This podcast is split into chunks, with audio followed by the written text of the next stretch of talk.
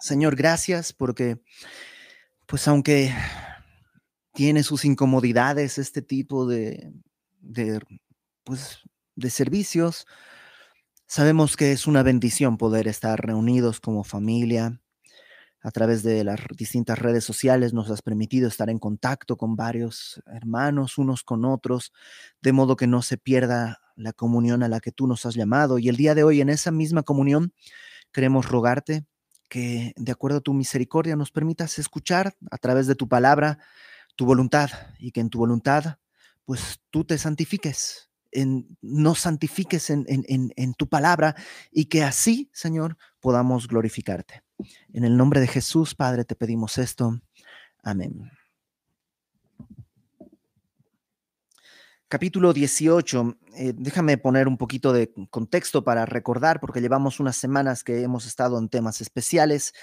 el capítulo 18 vemos a eh, Jesús ya eh, siendo arrestado, él fue ya entregado por Judas y ya fueron a, arrestarle ahí en Getsemaní, en el, en el huerto en el Monte de los Olivos, en el, huerto de Getsemaní. Eh, Pedro lo fue siguiendo eh, un poco, eh, pues, no sé, con sana distancia, a lo mejor dirán algunos, pero de lejos, lo fue siguiendo de lejos y termina negando al Señor Jesús. Y se hace un primer juicio. Los judíos van a hacer tres juicios contra nuestro Señor. El primer juicio lo hace aquí Caifás, precisamente, Caifás está en el versículo 19 eh,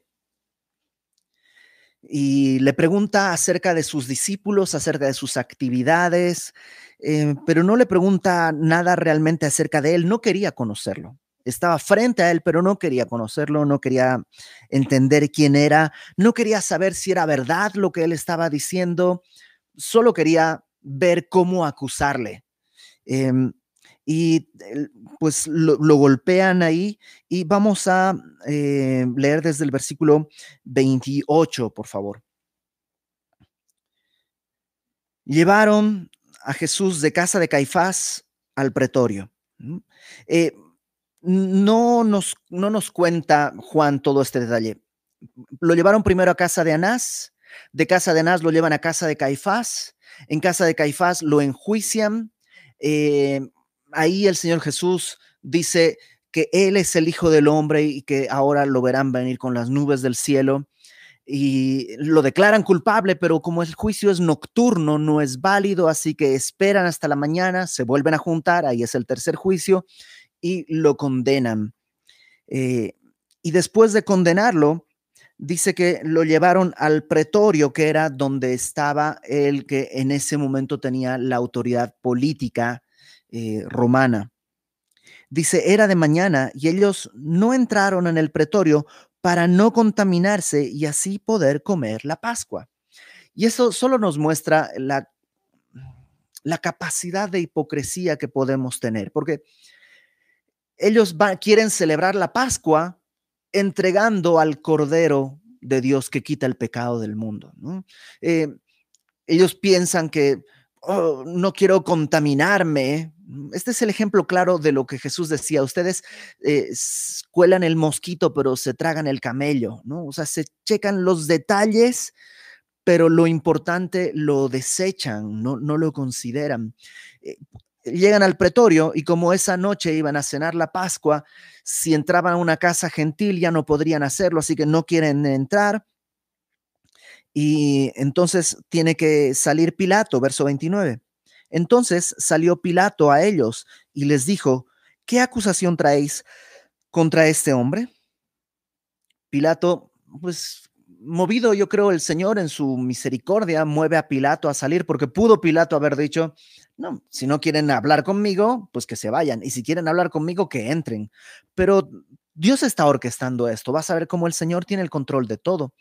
Lo que hace es em, salir y les pregunta algo lógico les pregunta, ¿qué acusación hay contra este hombre? ¿Ok? Lo están trayendo. Probablemente Pilato ya sabía un poco lo que iba a suceder porque te acuerdas que habíamos dicho que parte de los que fueron a apresar a Jesús tal vez tenía una sección romana de soldados romanos, a lo mejor ya le habían dicho, Pilato sale y pregunta, ¿qué acusación hay contra este hombre? Y no le contestan eso, porque la acusación es, ahorita vamos a ver la acusación, pero lo que le dicen es, si este hombre no fuera malhechor, no te lo habríamos entregado no te lo habríamos entregado. O sea, ah, va a quedar muy claro, pero los judíos, los religiosos, no están buscando que Jesús sea juzgado, sino están buscando que Jesús sea condenado. No importa si es culpable o no, eso es lo de menos. Ellos lo quieren condenar. Entonces, cuando Pilato pregunta de qué lo acusan, ellos le dicen, mira, no importa, si no fuera culpable, no te lo habríamos traído. Nosotros ya juzgamos. Y Pilato les responde, a ver, tómenle ustedes y juzguenle según vuestra ley. Ok, ustedes quieren ser jueces, no quieren que yo me entere, no quieren que yo juzgue. Ok, pues entonces juzguenle ustedes según su ley. Y los judíos le dijeron, a nosotros no nos está permitido dar muerte a nadie. La razón por la que te lo traemos, Pilato, es que a nosotros no nos dejan matar. Lo cual en realidad no es cierto. Tú te acuerdas que en el libro de Hechos tenemos la historia de Esteban. Esteban fue este primer mártir de la iglesia, primer mártir registrado por las escrituras, que por predicar el Evangelio y porque no podían callarlo, lo toman, el mismo Sanedrín que está aquí lo juzgan y lo llevan y lo apedrean, lo ejecutan, lo lapidan y muere. Entonces, sí tenían una cierta libertad para hacerlo, pero ¿por qué no lo hicieron así con Jesús? ¿Por qué pudiendo ejecutarlo, eh, lapidándolo, apedreándolo, por qué no lo hicieron? La respuesta es sencilla, porque Dios está en control. Desde antes, ellos decían, hay que matar a Jesús, pero no durante la Pascua. Y Jesús dice, este es el tiempo, incluso le dice a Judas, lo que vas a hacer, hazlo ya. Jesús tiene el control. Ellos podrían ejecutarlo lapidándolo, pero Dios tiene el control y no tiene que morir bajo la pena de lapidación. Esa era la manera de ejecución judía. Tiene que morir en una cruz. Mira, acompáñame por favor a em, Hechos capítulo 13.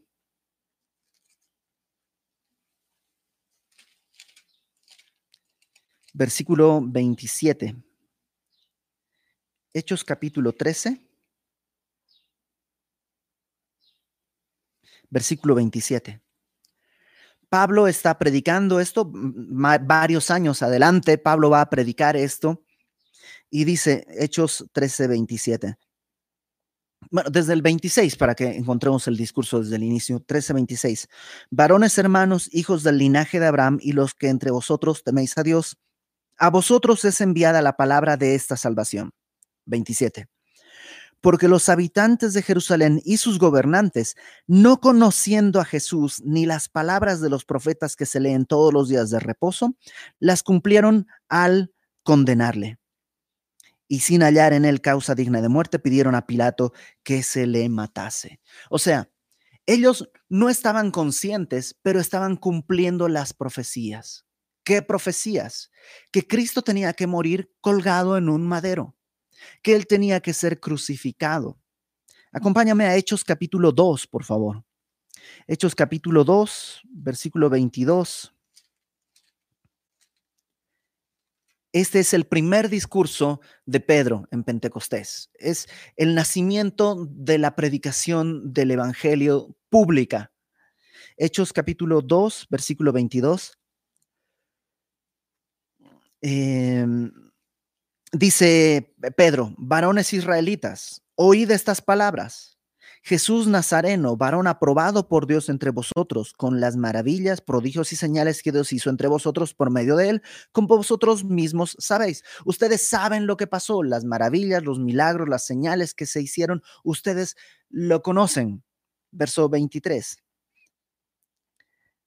Eh, a este, a Jesús, que había hecho estas señales, milagros, a este entregado por el determinado consejo y anticipado conocimiento de Dios, prendisteis y matasteis por manos de inicuos, crucificándole.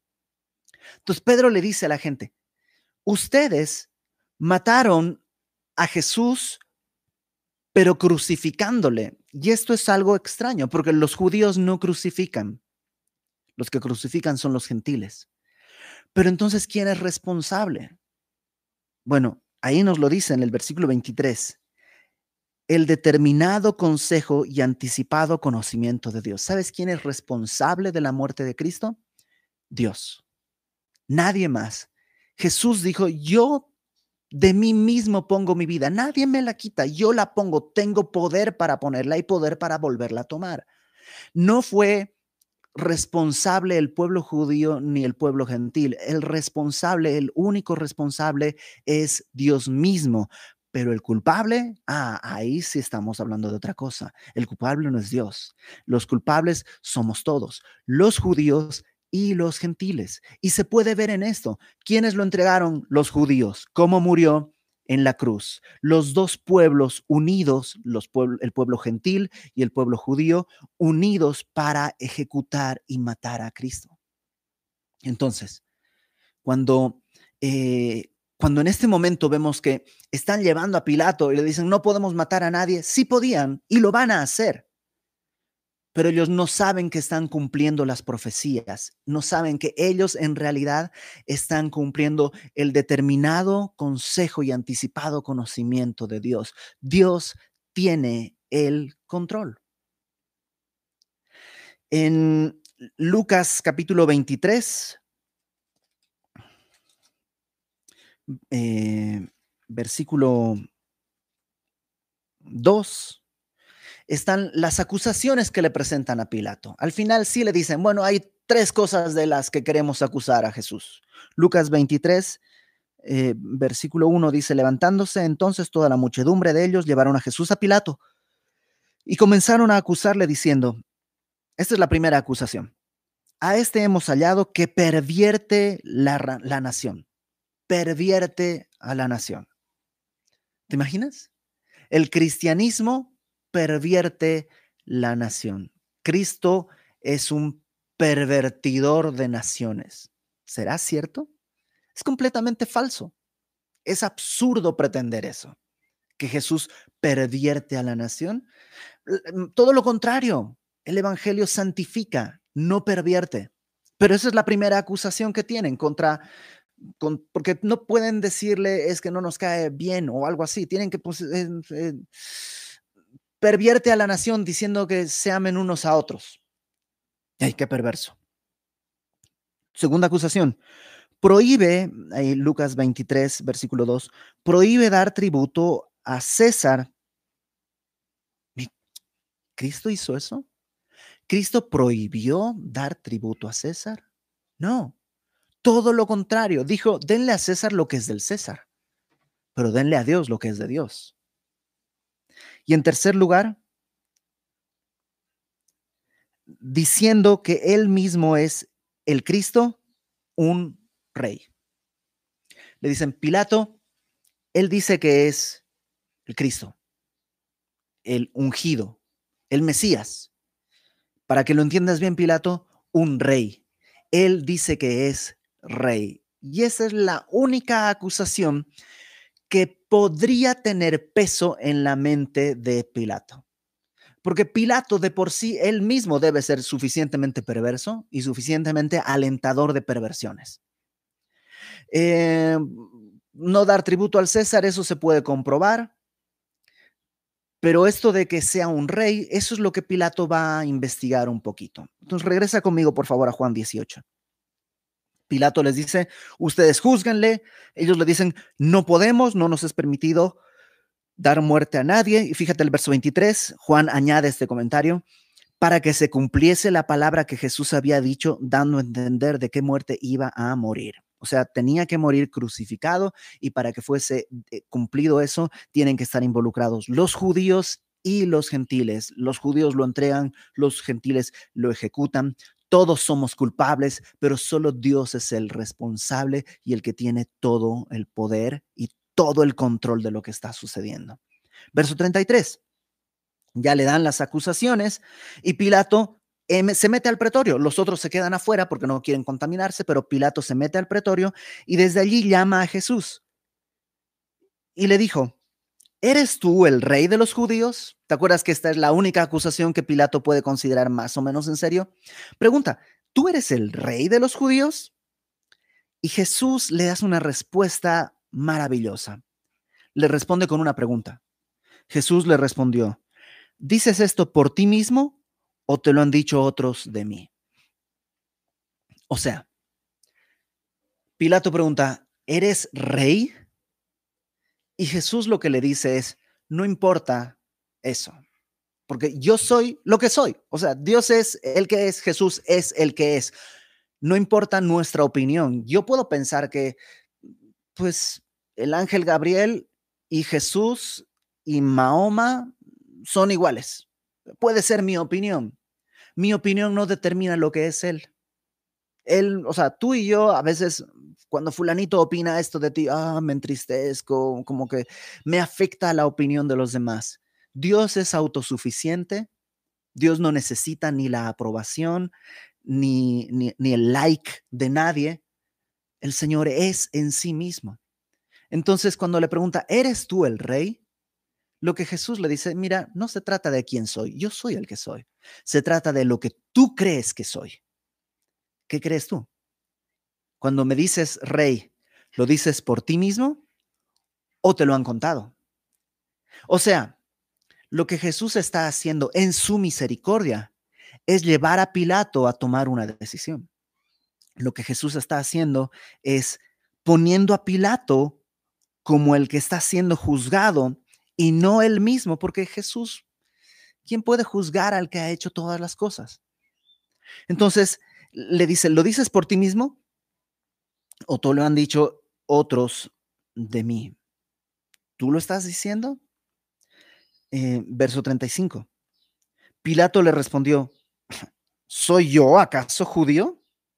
Un poquito como, eh, o sea, déjame recrear la conversación que tal vez pudo haber sido así.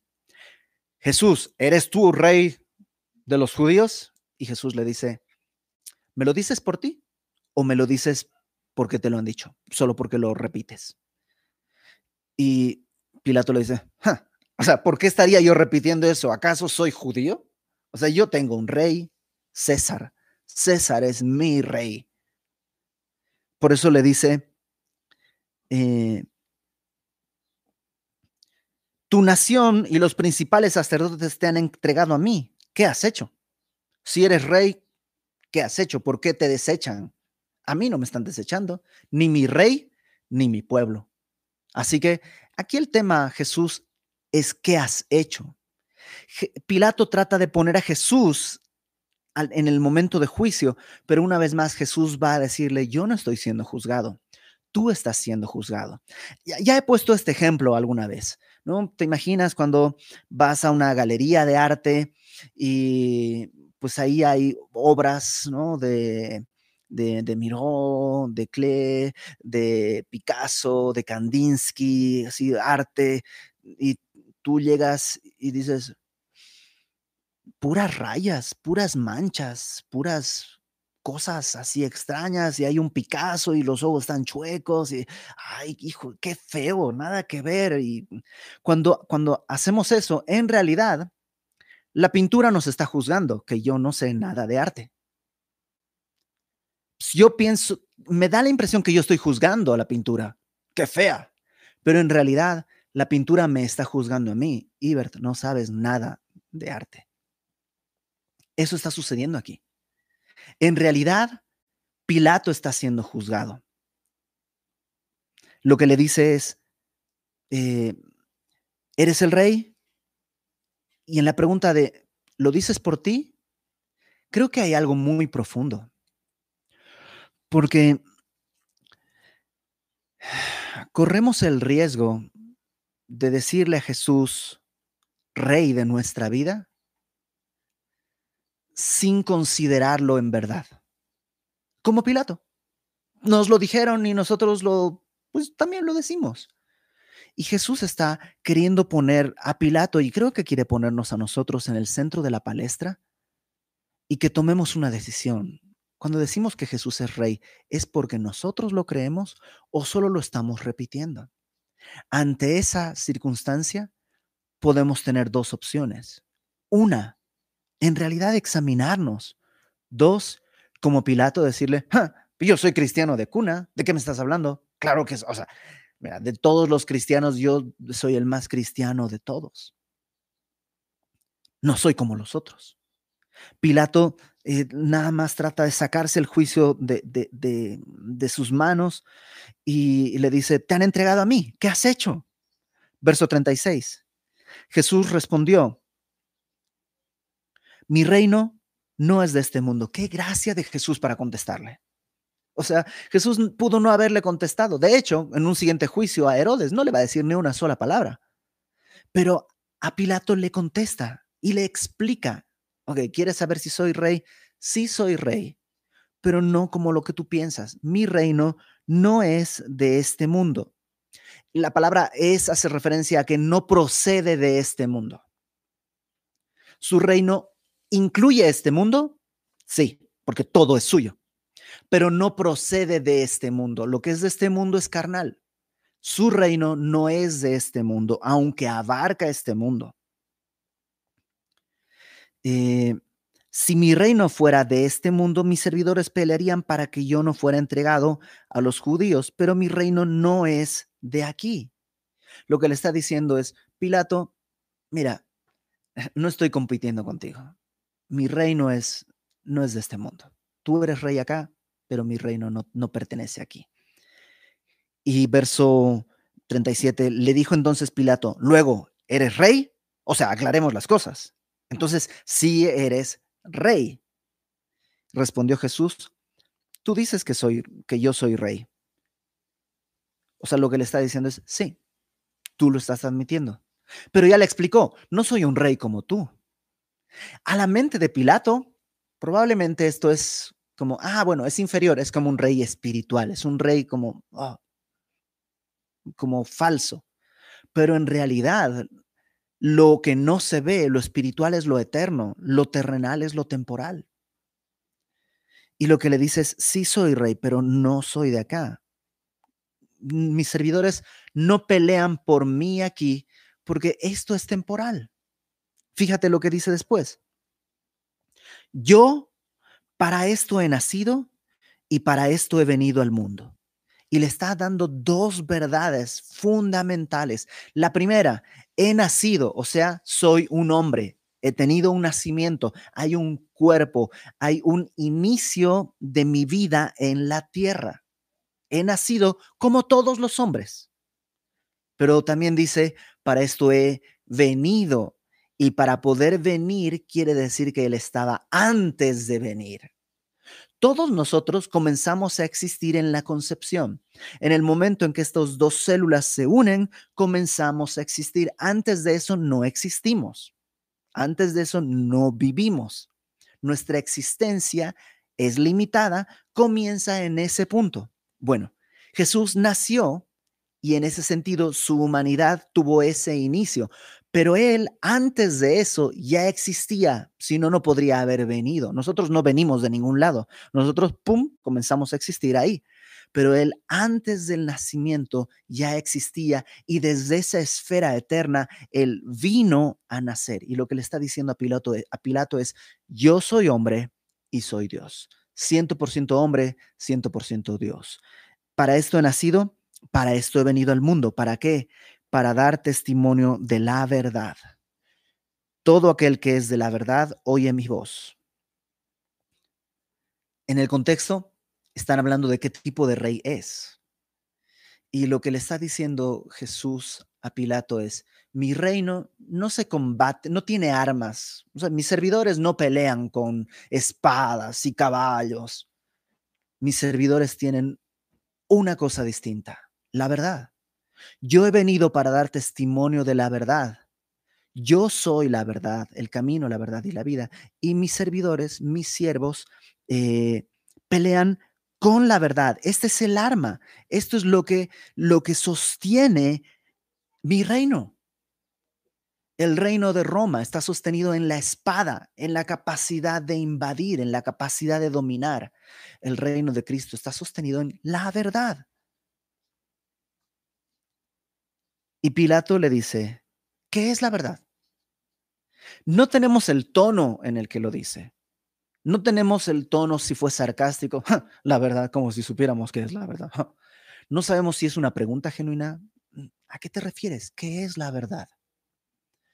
Lo que me llama la atención es que Pilato conversó con Jesús. Jesús le reveló su naturaleza. Pero Pilato no está viendo la verdad. No está viendo que el rey de reyes está frente a sus narices. No lo puede ver. ¿Por qué? Todo aquel que es de la verdad oye mi voz. Y Pilato no lo oye. No, los, no nos cuenta Lucas, perdón, Juan no nos cuenta, pero a continuación Jesús es enviado con Herodes, porque Pilato quiere deshacerse de este juicio. Él no quiere tener nada que ver. Y lo que dice es, ah, ¿él es Galileo? Pues que lo juzgue Herodes, porque Herodes gobierna esa zona. Así que lo envía con Herodes.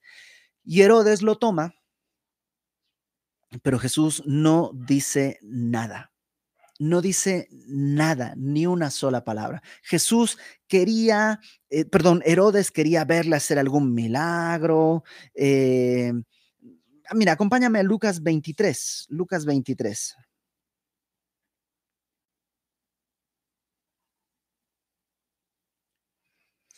Versículo 6, eh, Lucas 23, 6.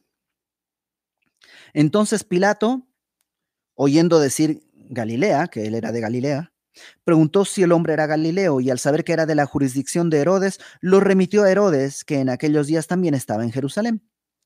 Herodes, viendo a Jesús, se alegró mucho porque deseaba verle, porque había oído muchas cosas acerca de él y esperaba verle hacer una señal.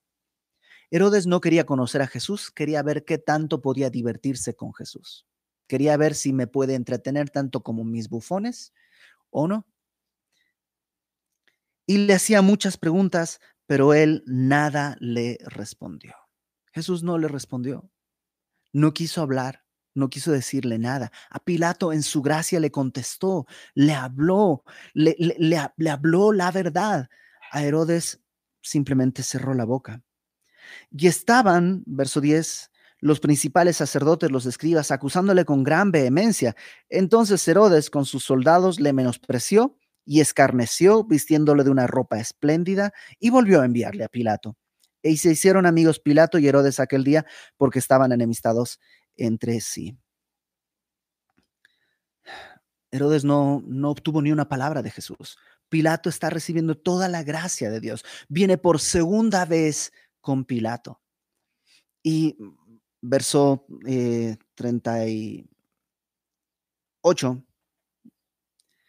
Cuando hubo dicho esto, salió otra vez a los judíos y les dijo, yo no hallo ningún delito en él. O sea, déjame otra vez ponerte la, la, escena. Estuvo con Pilato, fue juzgado, lo manda con Herodes, Herodes lo desecha, lo regresa con Pilato, Pilato lo vuelve a entrevistar y luego sale a la multitud y les dice, no encuentro ningún delito. No encuentro ningún delito. Dice que es rey, pero no es un rey político y eso, pues, que es lo que a mí me preocuparía. No me preocupa porque él dice que su reino no es de este mundo. Em, no hallo ningún delito en él. Y si no haya ningún delito en él, ¿por qué no lo suelta? Por temor del hombre. Porque no es libre. Porque solo la verdad nos hace libres. Pero no estoy hablando de las verdades que hay en el mundo. No, no, no. La verdad nos hace libres. Y Él está ahí, está hablando con la verdad, pero no puede ser libre. No, no puede. No hallo ningún delito en él. Pero, verso 39, vosotros tenéis la costumbre de que os suelte uno en la Pascua. ¿Queréis pues que os suelte al rey de los judíos? Entonces todos dieron voces de nuevo, diciendo, no a este, sino a Barrabás.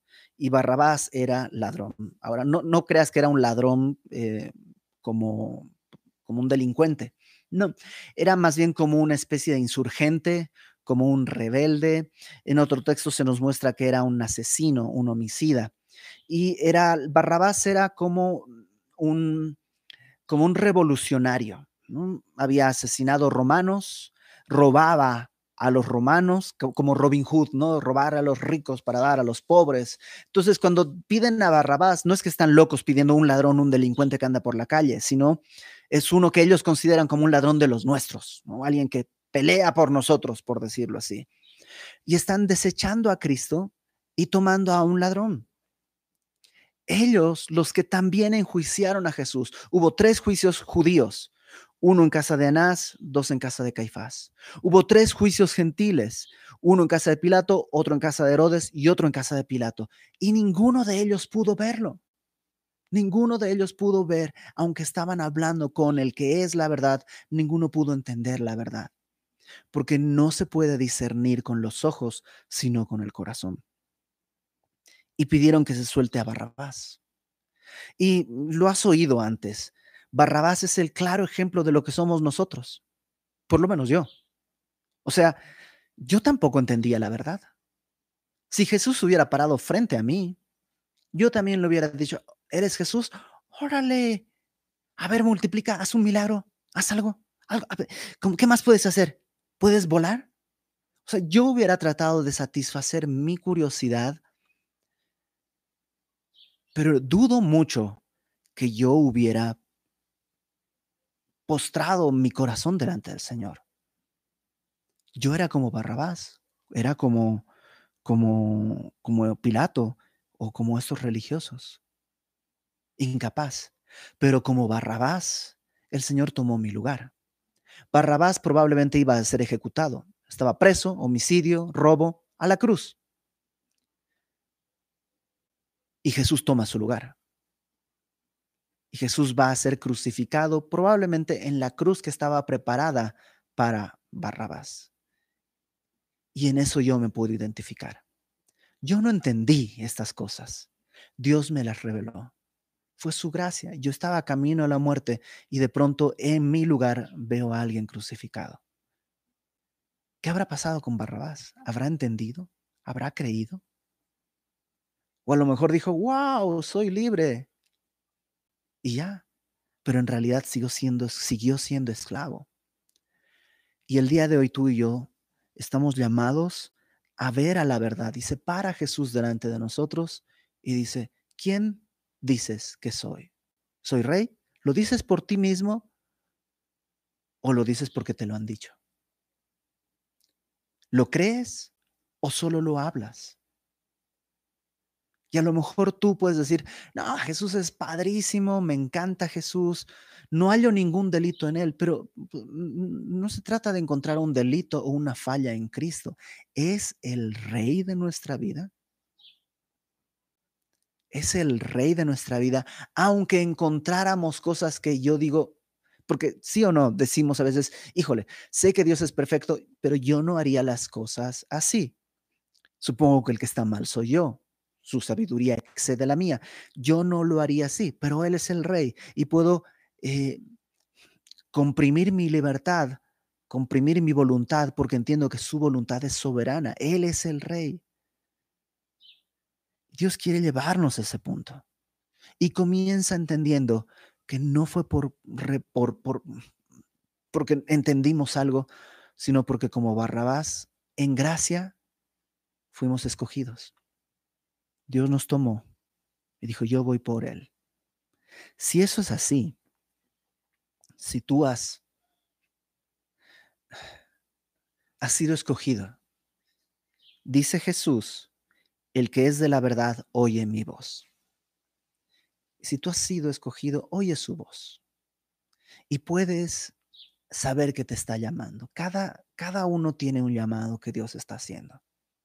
Sé obediente a su llamado. Su primer llamado es a la comunión con Él, a reconocer su soberanía, a reconocer su majestad sobre nuestra vida. ¿Qué te parece si oramos? Habiendo entendido que estar frente a Jesús no, no sirve de nada si nuestro corazón no está de, rodillas delante de Él, habiendo entendido que podríamos estar viendo prédicas y prédicas y prédicas todo el día y ser como Pilato y no, no topar con pared nunca, ¿por qué no hoy le pedimos a Dios que se revele a nuestra vida? ¿Por qué hoy no le pedimos a Dios que levante los velos, que tire los muros, que atraviese el tiempo y el espacio y venga a nuestro corazón y como Barrabás. Barrabás no pidió ser libre. Y Jesús dijo, yo voy en su lugar. Hoy podemos decirle, Señor, ven por mí. Tómame, quiero conocerte. Revélate. No entiendo mucho, pero entiendo que eres la verdad. Vamos a orar. Señor, tú eres la verdad. Tú eres el camino, tú eres la vida. No hay otra manera de llegar al Padre sino a través de ti. Pero esto, Señor, yo quisiera que no fuera un conocimiento intelectual en, mi cabeza, una razón para una discusión o... No. Quisiera, Señor, que el día de hoy entender eso atraviese mi corazón que parta mi vida. No quiero ser como Pilato, que habiendo estado delante de ti, perdí mi tiempo, que repetí lo que otros decían y por temor del hombre, por temor de mil cosas, no abracé la verdad a una costa de mi muerte, de mi vida. No quiero ser como Pilato, no quiero ser como estos religiosos que quieren cumplir una, un rito religioso, no entrando a casa del pretorio, pero entregándote a ti, desconociéndote a ti como soberano. Más bien el día de hoy reconozco que soy como Barrabás, culpable. Aunque el mundo me aplaude y aunque el mundo diga que estoy bien y estén de acuerdo, yo sé que delante de ti soy culpable. Y como Barrabás poder ser escogido para ser intercambiado por ti. Porque sé que al resucitar tú me buscas, me perdonas y me das una nueva vida. Gracias Señor, porque yo sé que tú has hecho eso conmigo. Solo quiero que cada día sea real no quiero acostumbrarme a una mediocre religión. Quiero que mi vida cada día pueda reflejar esto. Te lo pido sabiendo que en mis fuerzas no lo puedo conseguir. Te lo pido sabiendo que dependo solo y exclusivamente de tu gracia, de tu mano, de tu benignidad, de tu bondad para abrir mis ojos Revélate a mis ojos, Señor, como decía Moisés. Revela tu gloria, aunque muera, aunque caiga hecho pedazos, hecho polvo. Revela tu gloria, que no sea en vano todo este tiempo que me has hablado. Gracias, Señor. Ponemos nuestras vidas en tus manos sabiendo que nos has escuchado, porque pedimos conforme a tu voluntad y para que tú seas exaltado. En el nombre de Jesús, Padre. Amén y amén.